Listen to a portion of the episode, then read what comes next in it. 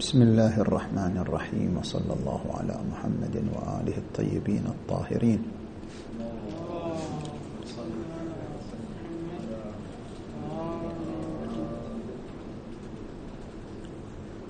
حديثنا حول فلسفة النقد عند كانت وبرجسون.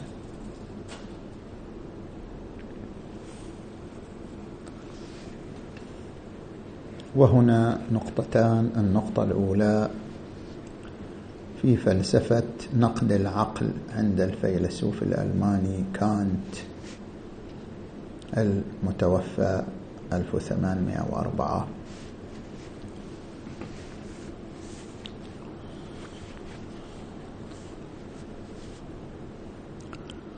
يقول أحد الباحثين: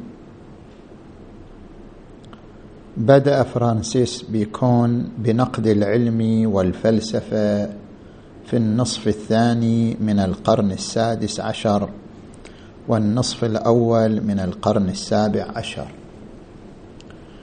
وواصل جون لوك نفس المسيرة واقتحم الميدان بركلي بأسلوب آخر، وعمق أسس الأسلوب وأوضحها هيوم، وكان هؤلاء جميعا من الإنجليز. ثم ورد الساحة الفيلسوف الألماني كانت وفتح صفحة جديدة من المعرفة بإصلاح الأخطاء وإكمال النقائص. وهناك اهتمام كبير من العلماء الأوروبيين بفلسفة كانت، بل عبر عنها بعضهم أنها جبل قد شيد من الفلسفة.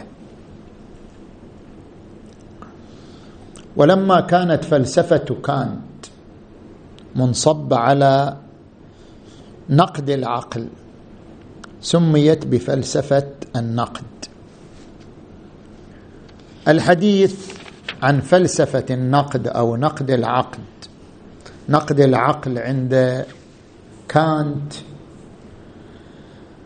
يتم ببيان 3 أمور.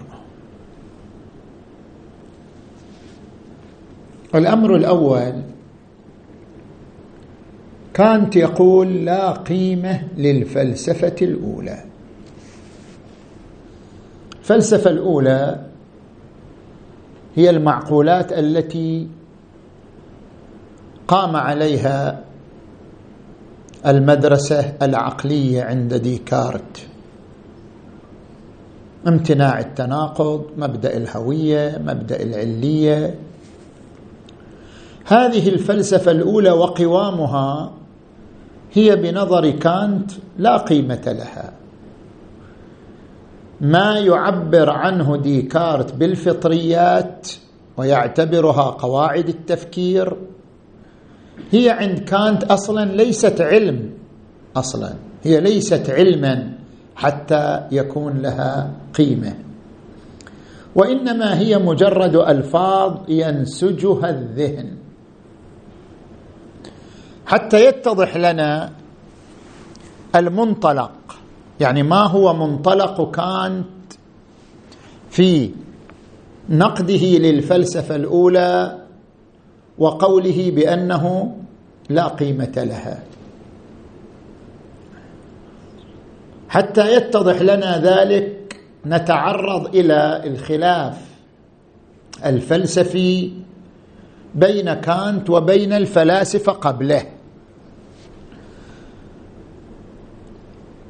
ما هي أهم الفوارق بين فلسفة كانت ومن قبله من الفلاسفة؟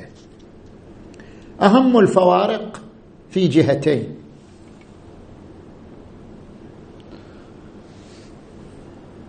الجهة الأولى، كانت هو نفسه يرى نفسه أنه قام بدور كما قام به كوبرنيك.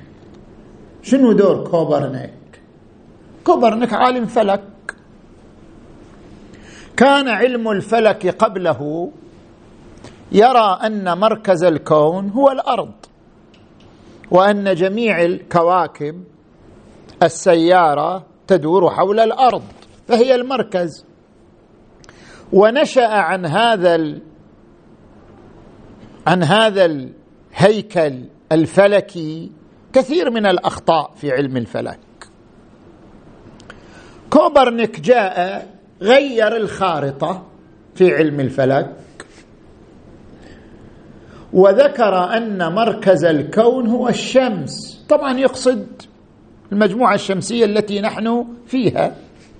مركز الكون هو الشمس، والأرض هي من جملة الكواكب التي تدور وتتحرك حول الشمس. وعلى إثر هذا التغيير الذي قام به كوبرنيك في علم الفلك، حلت كثير من المشكلات المستعصية في علم الفلك. زين، كانت يقول أنا مثل كوبرنيك تماما، أنا غيرت الوجهة تماما في علم الفلسفة. لماذا؟ كانت الفلسفة قبل كانت، وطبعا ما زالت الفلسفة في غير فلسفة كانت، خصوصا الفلسفة الشرقية، الفلسفة الصدرائية، ما زالت الفلسفة هذا محورها. كانت ترى أن الأصالة للواقع، في واقع خارج الإنسان. هذا الواقع الذي هو خارج الإنسان، الذي يضم العالم المادي وما يتبع العالم المادي، هذا هو الأصل. كيف هذا هو الأصل؟ بمعنى أن الحقائق تقاس على الواقع، الأصالة للواقع، فكل فكرة وكل مفهوم يرد على ذهن الإنسان يطابق مع الواقع، لأن الأصالة للواقع. فإذا كان المفهوم مطابقا مع الواقع، إذا كانت الفكرة مطابقة مع الواقع، سميت حقيقة، وإلا فهي وهم أو كذب أو خطأ. إذن الفلسفة محورها الواقع، الأصالة للواقع. جاكانت غير الخارطة تماما. كانت غير الأصالة من الواقع إلى الإنسان. الأصالة هي عقل الإنسان، مو الواقع، ما يهمني الواقع ما هو. عقل الإنسان هو الأصيل، الأصالة لعقل الإنسان وليست الأصالة للواقع. كيف الأصالة لعقل الإنسان؟ يقول الإنسان عنده طريقة تفكير، فكر بها الأشياء ويستنتج بها الأشياء. كل صورة، كل مفهوم، كل قضية، كل معلومة ترد على ذهن الإنسان يقوم بتقريرها أو استنتاجها أو بلورتها بحسب القواعد التي عنده، بحسب القوانين التي عنده. لذلك لا يهمنا الواقع الخارجي شنو، ما يهمنا هذه الفكرة تحكي الواقع ما تحكي الواقع، مطابقة للواقع غير مطابقة للواقع، ما يهمنا هذا. الذي يهمنا أن هذه الفكرة تنسجم مع القواعد الموجودة في عقل الإنسان. إذن متى نقول للفكرة أنها حقيقة؟ الفكرة حقيقة إذا انسجمت مع القوانين والقواعد الموجودة في عقل الإنسان. أما أنها تحكي الواقع أو لا تحكي الواقع، هذا ما نشغل فيه. وكانت جعل الأصالة للعقل، حيث إنه يرى الأشياء مطابقة لما في العقل، مو العقل مطابق لما في الخارج. هذه الأفكار مطابقة لما عند العقل أم لا؟ مو مطابقة لما في الخارج، مو مطابقة للواقع، مطابقة لما عنده من قوانين وقواعد للتفكير. طبعا هذا الذي ذكره كانت ما يختص به كما يقول الشهيد المطهري، يقول هذا فيلسوف بروتو غوراس في القرن الخامس يقول الإنسان هو مقياس كل الأشياء، مو الواقع. كيف تثبت أن هذه المعلومة صحيحة؟ أن الإنسان حيوان ناطق، أن الشجر نبات، أن كيف تثبت أن هذه المعلومات صحيحة؟ هل هي متطابقة مع القواعد التي مختزنة في ذهن الإنسان أم لا؟ هذا هو المعيار والمقياس في كونها حقائق. الإنسان هو مقياس كل الأشياء. طيب ما هو الدليل على ذلك؟ يعني هو كيف يعني يغير الخارطة؟ الفلسفة تقول الأصالة للواقع، كل فكرة طابقت الواقع حقيقة أو خطأ، الأصالة للواقع. أنت تقول الأصالة لعقل الإنسان، كل فكرة تنسجم مع قواعد عقل الإنسان أو لا تنسجم. لماذا غيرت هذه الخارطة؟ يقول لأنه لا يمكن للعقل أن يصنع حكما تركيبيا من مفهومين مختلفين للأشياء الخارجة عنه حتى مع الاستعانة بالمفاهيم الفطرية. العقل ما ينال الخارج، هذا عالم وهذا عالم. العقل وجود نفسي، الخارج وجود مادي. العقل لا ينال الخارج كي تجعل الأصالة للواقع الخارجي، ما طابقه فهو حقيقة وما خالفه فهو خطأ.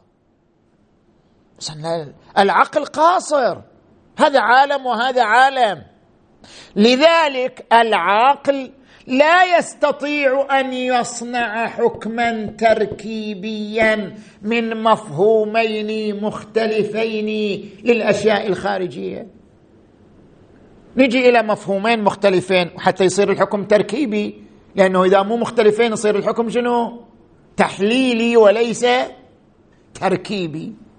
إذا أنت جيت تحلل عنوان معين، والله أنا أحلل معنى الإنسان، هذا مو مفهوم تركيبي، هذا مفهوم واحد تقوم شنو بتحليله، هذه قضية تحليلية.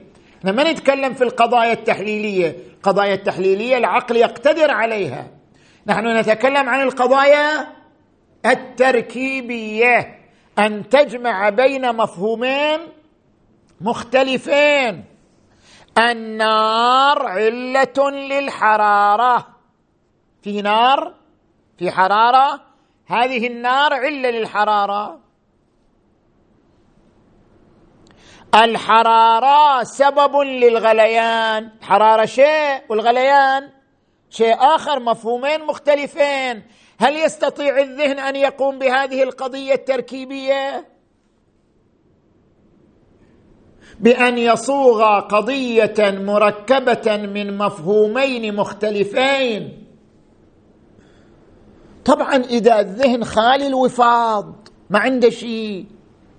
والله أخرجكم من بطون أمهاتكم لا تعلمون شيئا، أول يوم طلع من بطن أمه تجي تقول له أنت ها شنو رأيك مثلا؟ الحرارة سبب الغليان أم لا؟ ما يقدر، لأن ما عنده مخزون. لا يمكن للذهن البشري أن يصنع قضية تركيبية بدون الاستزادة من المخزون الذي لديه. إذا ما عنده أفكار ما يقدر يصنع قضية تركيبية، هذا واضح. إنما الكلام إذا عنده مخزون كما يراه شنو ديكارت، يقول ديكارت كل إنسان عنده فطريات، وسبق أقسام الفطريات عند ديكارت، القضايا العقلية، القضايا الرياضية، العناصر الأولية للأجسام، الكيفية، البعد، الحركة، هذه يعتبرها كلها شنو؟ فطريات، مخزون بيد الإنسان. هل الإنسان استعانة بهذا المخزون وهي القضايا الفطرية الموجودة عنده يستطيع أن يصنع حكما تركيبيا بأن يقول حرارة الماء سبب الغليان؟ أو لا، مثلا يجي يقول كل متحرك حادث. طبعا من نجي للقضية الأولى، أنا ليش ذكرت مثالين هنا؟ لأن كل واحد بيستعين بمبدأ. عندما نقول حرارة الماء سبب للغليان، استعنا بمبدأ موجود مخزون عندنا وهو مبدأ السببية، وهذا من الفطريات. زين. أو عندما نأتي إلى كل متحرك حادث، ليش كل متحرك حادث؟ لأن الحركة هي عبارة عن الخروج من القوة إلى الفعل، بما أن الحركة خروج من القوة إلى الفعل، إذن الحركة تستبطن انتقال من شيء إلى شيء، والانتقال يعني الحدوث. أقول لك طيب هذا كله مبني على الهوية واستحالة التناقض، ولا لو قال لك شخص الحركة انتقال من القوة إلى الفعل ومع ذلك القوة والفعل كلاهما قديمان أزليان وليس حادثين، أنت تضطر أمام أن تستعين بمبدأ الهوية وأن تستعين بمبدأ استحالة شنو؟ النقيضين. فإذن لا يمكن للذهن، كلمة صريحة عنده، لا يمكن للذهن أن يصنع حكما تركيبيا حتى مع الاستعانة بالقضايا الفطرية، غير ممكن. ما يقدر الذهن ينطلق إلى خارجه. هو الذهن شنو؟ هو الذهن محراب، قوقعة لا يخرج منها إلى خارجه، ما ينال شيء من الخارج حتى يصنع مفاهيم أو أحكاما شنو؟ تركيبية.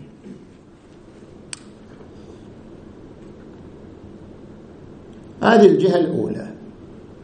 الجهة الثانية اللي مختلف كانت ويا الفلاسفة فيها، طبعا هذه الجهة مترتبة على الجهة الأولى، يعني إذا تمت الجهة الأولى تمت الجهة الثانية. ما هي الجهة الثانية؟ عندما نرجع إلى الفلاسفة نسألهم ما هي الحكمة،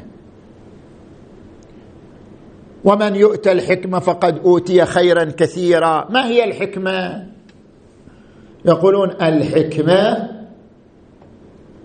هي العلم بالحقائق في حدود الطاقة البشرية. العلم بالحقائق هو الحكمة، غاية ما في الأمر أن هذا العلم بحدود الطاقة البشرية. محمد صلى الله عليه وآله، فعلي، فالحسن، فالحسين، حدود الطاقة البشرية، كل بحسب طاقته يدرك حجم الحقائق. زين، هذا الكلام من الفلاسفة ماذا يعني؟ عندما يقولون حدود الطاقة البشرية، هذا يعني أن الفلسفة تعترف بالعجز الكمي، يعني كمية الحقائق التي يدركها الإنسان هي محدودة، كمية الحقائق بمستوى الطاقة البشرية. هذا اعتراف من الفلاسفة بالعجز الكمي. جاء كانت قال لا، في شيء أعظم من العجز الكمي، أصلا ما أدركت شيء، الكم غير إذا أدركت شيء. إذا أدركتم شيئا، قلنا أدركت 10 20، بعدين قلنا عجز كمي، ما أدركت شيء. لذلك بعض الباحثين يقول أن كانت ماذا صنع؟ كانت حاول أن يفلسف حدود الطاقة البشرية. وما تقولوا حسب الطاقة البشرية. أنا الآن جاي أعين حدود الطاقة البشرية. ما هي حدود الطاقة البشرية؟ العقل جالس في صومعة ما يطلع منها، هذا حدود الطاقة البشرية. العقل لا يستطيع أن يرى ما هو خارج، هذا حدود الطاقة البشرية. إذن بالنتيجة كانت يقر بالعجز، شنو؟ الكيفي مو الكمي. العجز الكمي فرع وجود إدراك كيفي، هو يقول ما فيه، إذن فهو يقر بالعجز الكيفي. فهو خالف الفلاسفة في هاتين الجهتين، وبناء على ذلك النتيجة شنو؟ النتيجة ماتت خديجة.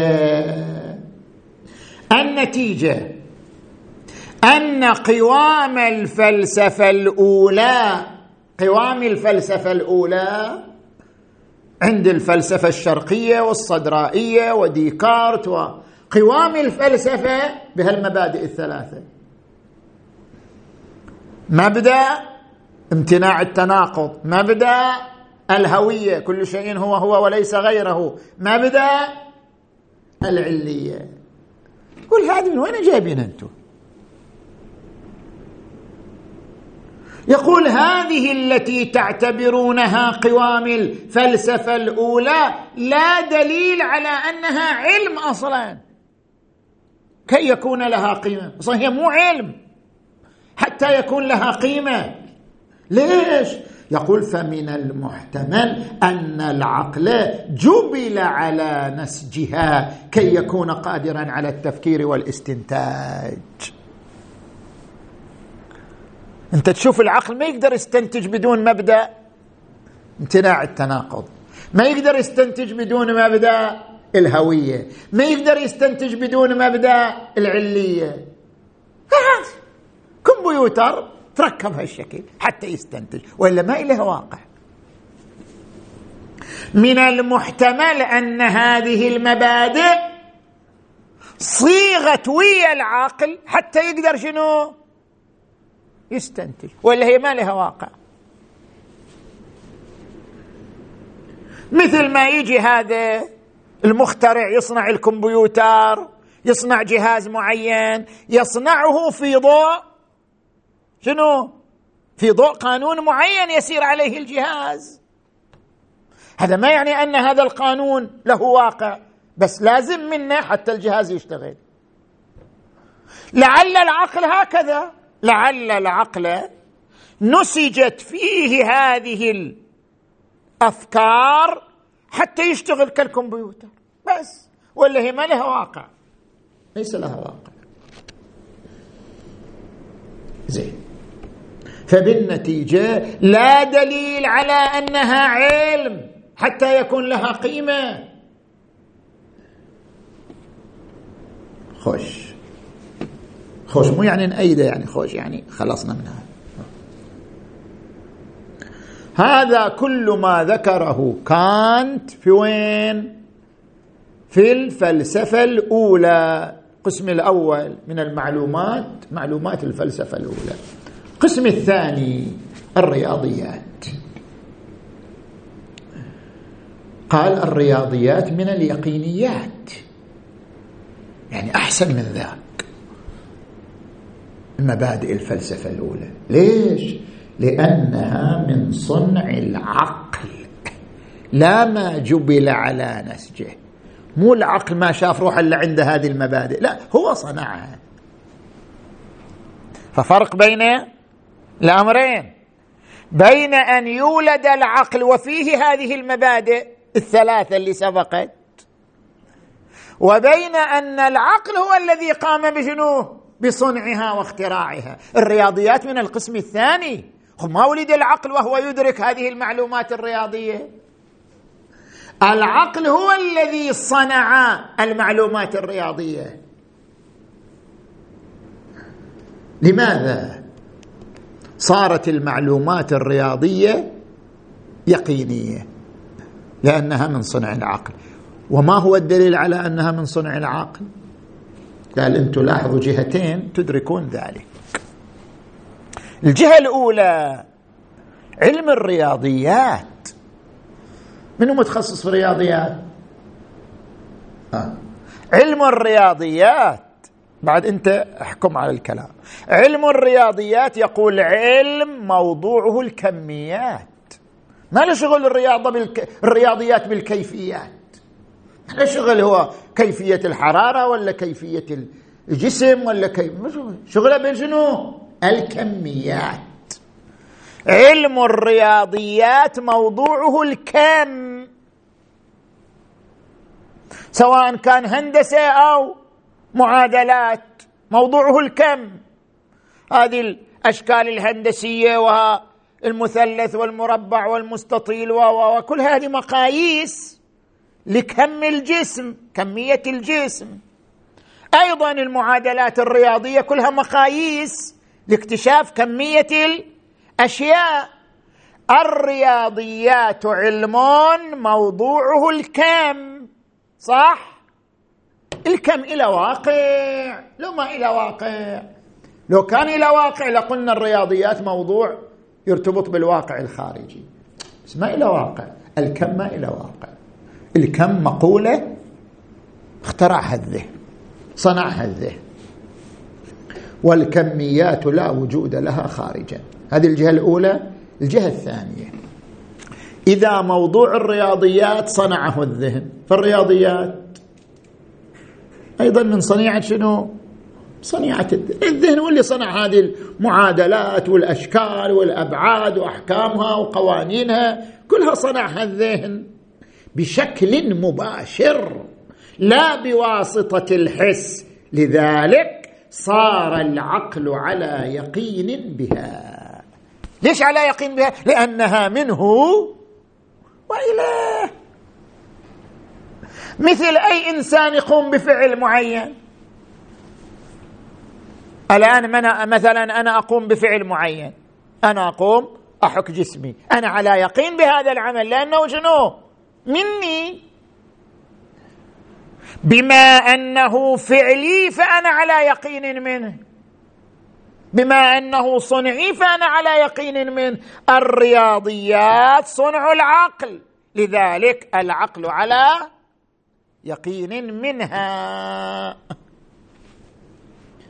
بخلاف تلك المبادئ امتناع التناقض والهوية. هو العقل ما يقدر يفكر إلا بها، لكن مع ذلك يحتمل أنها لا واقع لها، يحتمل أنها يعني هكذا أي شنو أي كذا خلقت، هي أي الشكل، هي الشكل أي صارت. زين، نجي إلى الأمر الثالث، الطبيعيات. الماء يغلي، الشمس تشرق، هذه القضايا الطبيعية. حتى نفهم رأي كانت فيها نذكر فيها عدة قضايا. أسود فأسود ما نشوفه. القضية الأولى، إن الذهن قادر على إدراك الأعراض والظواهر. فنومون شنو بالياباني؟ فنومونات. فنومونات يعني الأعراض والظواهر، لأنها عن طريق الحس وهو عاجز عن إدراك الذوات. نمونونات يدرك هذا ما يدرك هذا، التي هي موضوعها لقصور الحس عن نيلها. يعني شلون؟ يعني أنا الآن الذي أدرك أنت الآن جالس أمامي، شنو أدرك منك؟ أنا أدرك منك شكلك، أدرك منك صوتك، أدرك منك حركتك، أدرك منك إذا كان عندك رائحة معينة أدركها. كل ما أدركه منك هو شنو؟ أعراض وظواهر. أما نفس الذات اللي وراء هذه الأعراض والظواهر أنا لا أدركها، لأنه لا طريق لي لإدراك الواقع الخارجي إلا بالحس، والحس لا ينال الذوات وإنما ينال ظواهرها وأعراضها.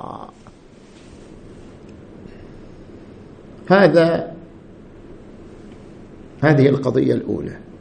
القضية الثانية، هذه طبعا القضية الثانية مرت علينا سابقا، شرحناها في قسم التصورات. يقول شنو علاقة الإحساس بالعقل؟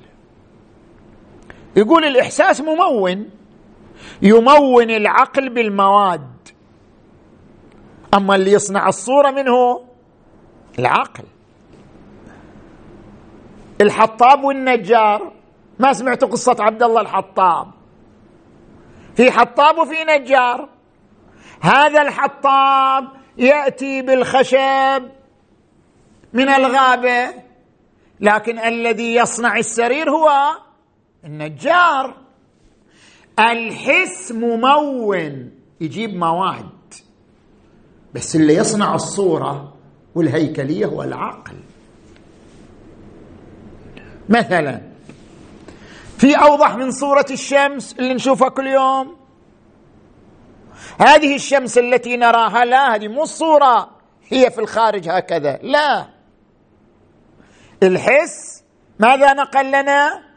نقل لنا اللون، الضوء، الحرارة، هذا اللي نقل لنا الحس. نقل لنا لون وضوء وحرارة، لما وصلت هذه المادة إلى العقل قام العقل بتركيبها وصنع منها صورة الشمس التي نراها صورة بديهية. فالعقل هو الذي يقوم بعملية التنظيم، يضم مادة لمادة وخلق الصورة ضمن أبعاد معينة، حتى الأبعاد هو اللي يخترعها، طول والعرض هو اللي يخترعها العقل حتى يدرك الصورة، لكي تكون الصورة قابلة للإدراك.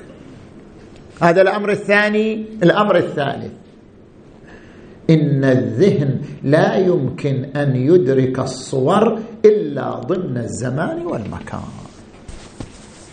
ما تقدر أنت تدرك صورة من عالم المادة إلا إذا أدركت معها زمن ومكان.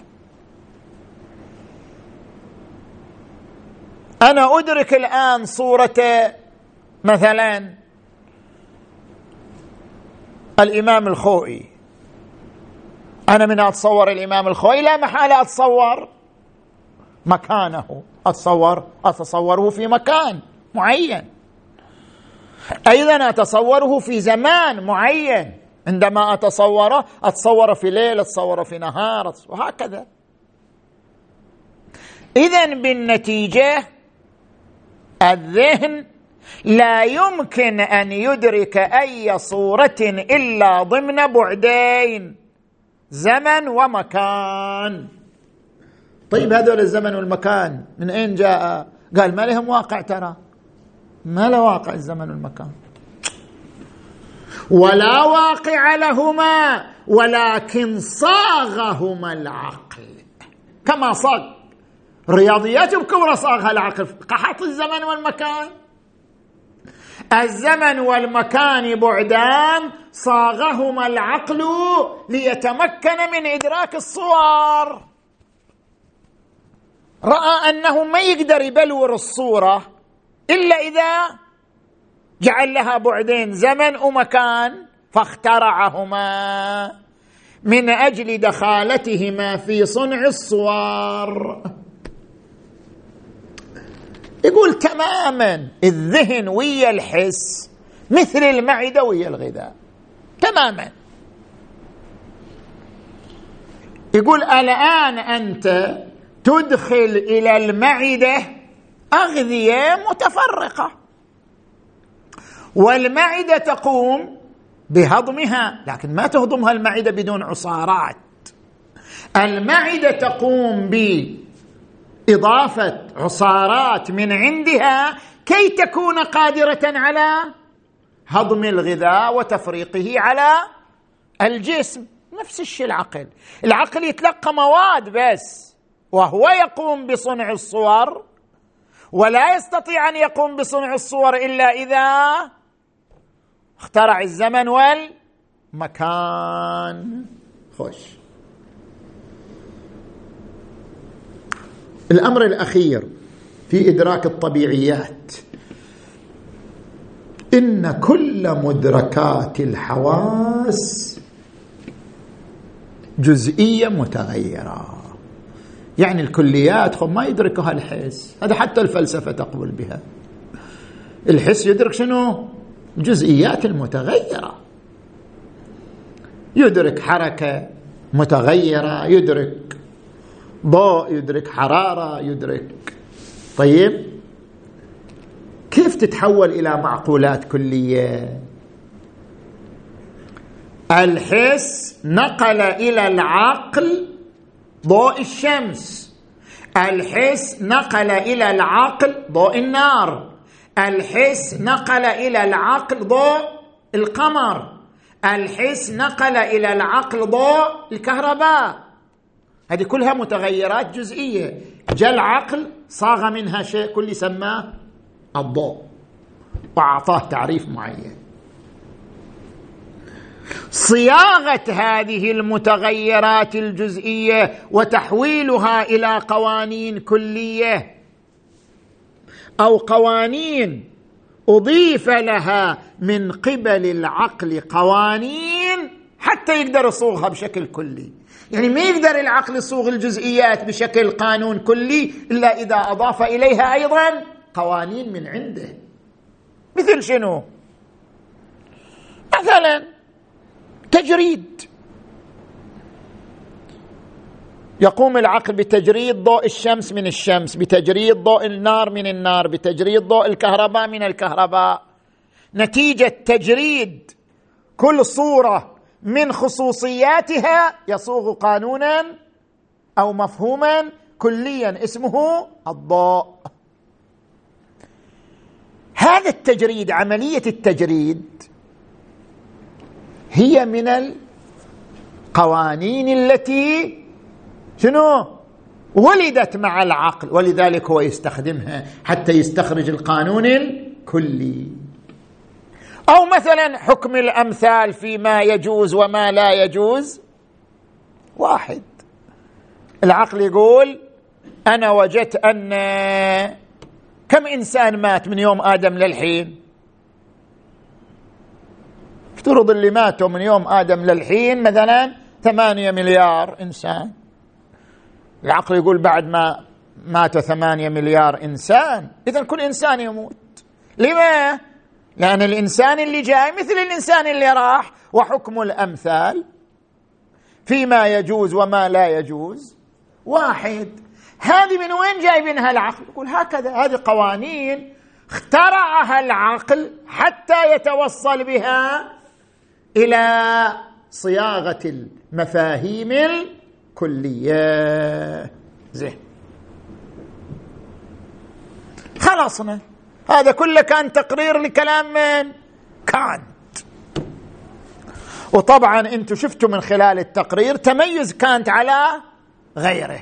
يعني كانت عنده فكر شمولي، استيعاب لعدة نقاط، وعنده ذهن جوال في عدة قضايا وعدة آفاق. لذلك اعتبروا كانت أنه شيد جبلا من الفلسفة. نيجي إلى النقطة الثانية، وهي الفرنسي بريجسون المتوفى 1931. نعم، 41. يلا ما يخالف، سبها على نظارتي. قال إن الحس والعقل ليس وسيلة لكشف الحقائق.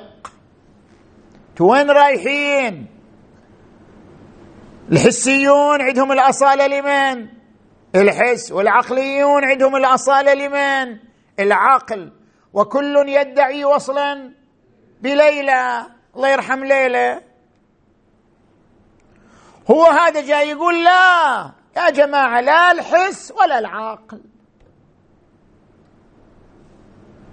هناك وسيلة أخرى أقوى من العقل والحس، وهي الاستبطان والشهود الباطني.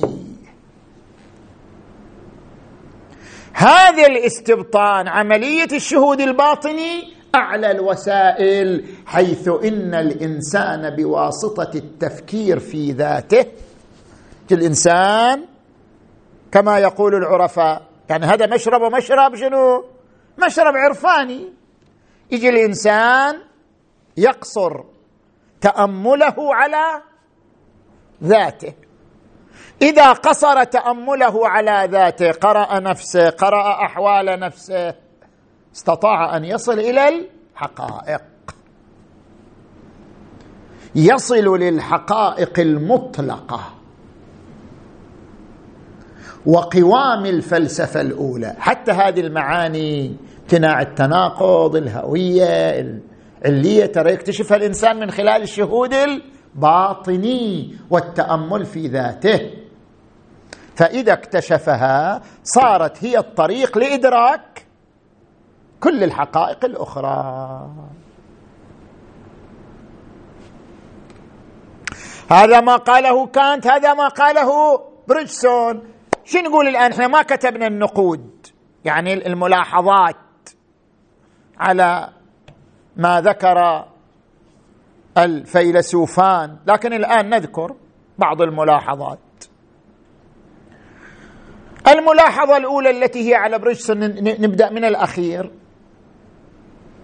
لا يمكن للشهود الباطني أن يدرك كل الحقائق، لأن الحقائق في نفسها متنوعة، كل صقع من الوجود له مجموعة من الحقائق. هناك حقائق طبيعية، الغليان، غليان الماء لا يمكن أن يدركه الإنسان بالشهود الباطني، شروق الشمس لا يمكن أن يدركه الإنسان بالشهود الباطني، لأن الحقيقة هي حقيقة شنو؟ مادية. وهناك حقائق عقلية لا يمكن أن يدركها الإنسان إلا بحركة العقل، بطلان الدور، بطلان التسلسل، هذه مدركات، حقائق عقلية لا يمكن أن يدركها الإنسان بدون حركة العقل، لا يمكن أن يدركها بشهود النفس، أو ما نعبر عنه بالعلم الحضوري. هذا بالنسبة إلى بريجسون. نجي بالنسبة إلى كانت، هنا عدة ملاحظات على ما ذكره كانت. الملاحظة الأولى، قال بأن قوام الفلسفة الأولى، وهي المبادئ الثلاث مثلا، مما جبل عليها العقل، وبالتالي لا ندري أنها واقع أم ليست بواقع.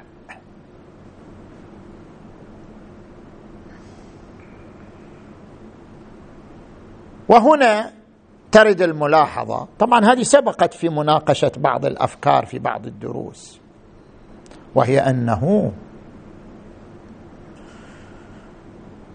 هذه كل المعلومات حتى المبادئ الأولية للفلسفة لم يدركها العقل ابتداء.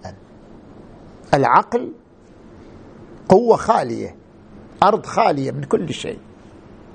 هذه المبادئ مبادئ انتزاعية، شرحنا كيف انتزعها العقل من المعلومات الحسية، سواء بالحس الداخلي أو بالحس الخارجي، عندما تحدثنا عن نظرية السيد الشهيد.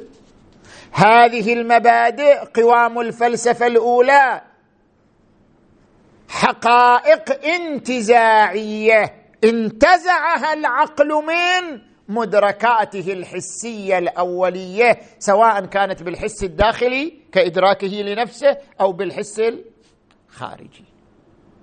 لأنها مما ولدت مع العقل أو جبل عليها العقل حتى يقال ما ندري من وين جت. لا، العقل انتزعها، ومنشأ الانتزاع واضح وهو المدركات الحسية.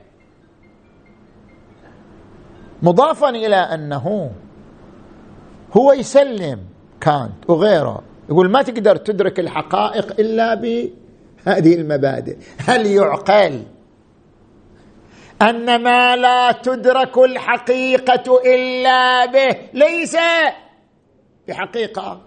هو أنت ما تقدر تدرك الحقيقة إلا به، لا يمكن إدراك الحقيقة إلا به، وهو مع ذلك شنو؟ ليس بحقيقة. هذا غير معقول. بما أن أداة إدراك الحقيقة إدراك هذه الأمور، فلا يعقل أن لا تكون هذه الأمور شنو؟ حقائق. زين، نجي الآن إلى ملاحظة الثانية. فرق بين الرياضيات وبين مبادئ الفلسفة، مع أن الذهن متساوي النسبة. يعني شنو متساوي النسبة؟ يعني الذهن يرى نفسه تجاه القضايا الرياضية كما يرى نفسه تجاه هذه المبادئ، وهو الإدراك. الذهن ما يرى نفسه صانع، يرى نفسه شنو؟ مدرك. يعني أنت قاعد تعطي معلومات خلاف الطبيعة الذهنية. الذهن يرى نفسه مدركا إلى أن 4 × 4 = 16، ما يرى نفسه صانع تماما، كما يرى الذهن نفسه مدرك إلى أن نقيضان لا يجتمعان، يرى نفسه مدرك إلى 4 × 4 = 16. دور الذهن تجاه الرياضيات وتجاه الفلسفة الأولى دور واحد، وهو دور الإدراك، غايته أنه إدراك تحليلي أو إدراك تركيبي. هذا محل كلام، سابقا قلنا هذا إدراك تحليلي. يعني أنت من تجي للقضية الرياضية 16 من تحللها تصير شنو؟ 4 في 4، فهي قضية تحليلية. نفس الشيء النقيضان لا يجتمعان، من تحلل النقيضين تطلع لا يجتمعان. يعني عدم الاجتماع مستبطن في عنوان النقيضين. من أدرك النفي والإثبات أدرك أنهما لا يجتمعان. هذا مفهوم شنو؟ تحليلي. فإدراك الذهن للقضية الرياضية كإدراك الذهن لامتناع التناقض إدراك تحليلي واحد. إذا هذا صنع هذا صنع، إذا هذا إدراك هذا إدراك، إذا هذا جبلة هذا جبلة، لا فرق بينهما من هذه الجهة.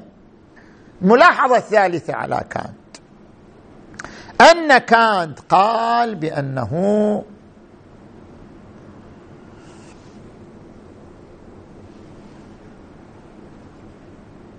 نحن ندرك أن الواقع الخارجي، أو نعلم بعبارة أخرى، نعلم أن الواقع الخارجي ذات وأعراض، صح؟ بس الحس ما يدرك الذات، يدرك الأعراض. خب منين أدركت وجود ذات إذا؟ الحس ما يوصل إلى الذات، كيف عرفت أن في ذات؟ لابد تستند إلى قاعدة لكل معلول علم. بما أن هذه الظواهر تحتاج إلى منشأ وموضوع، أدركت أن وراء الظواهر ذات، فاستخدمت مبدأ العلية في الوصول إلى هذه الحقيقة. أنت تقول لا، مبدأ العلية مو واقع، بينما لم يمكنك الحكم بأن وراء الظواهر ذوات لو لم تذعن بمبدأ العلية. الملاحظة الأخيرة هي الملاحظة السابقة على مدرسة الحسية وجون لوك. الآن اليوم تحت هذا الكلام كله تبخر، هذا الحكي مال 1900 كم؟ لأنه كانت 1800 بلي 3 خلاص. اليوم كل العلوم قائمة على دليل حساب الاحتمالات. هذا المنطق العلمي اليوم. لا يمكن لك أن تثبت أن الصورة حقيقة إلا عبر دليل حساب الاحتمالات. لأجل ذلك لا فرق في هذا الدليل بين أن يتناول فلسفة الأولى أو يتناول الرياضيات أو يتناول الطبيعيات، ما في فرق. مقياس الوصول إلى الحقيقة هو دليل حساب الاحتمالات، لأنه الدليل الوحيد الذي يوصلك إلى اليقين الرياضي، اليقين العلمي، وهذا الدليل متساوي النسبة لكل المجالات، رياضيات، طبيعيات، وجدانيات، عقليات.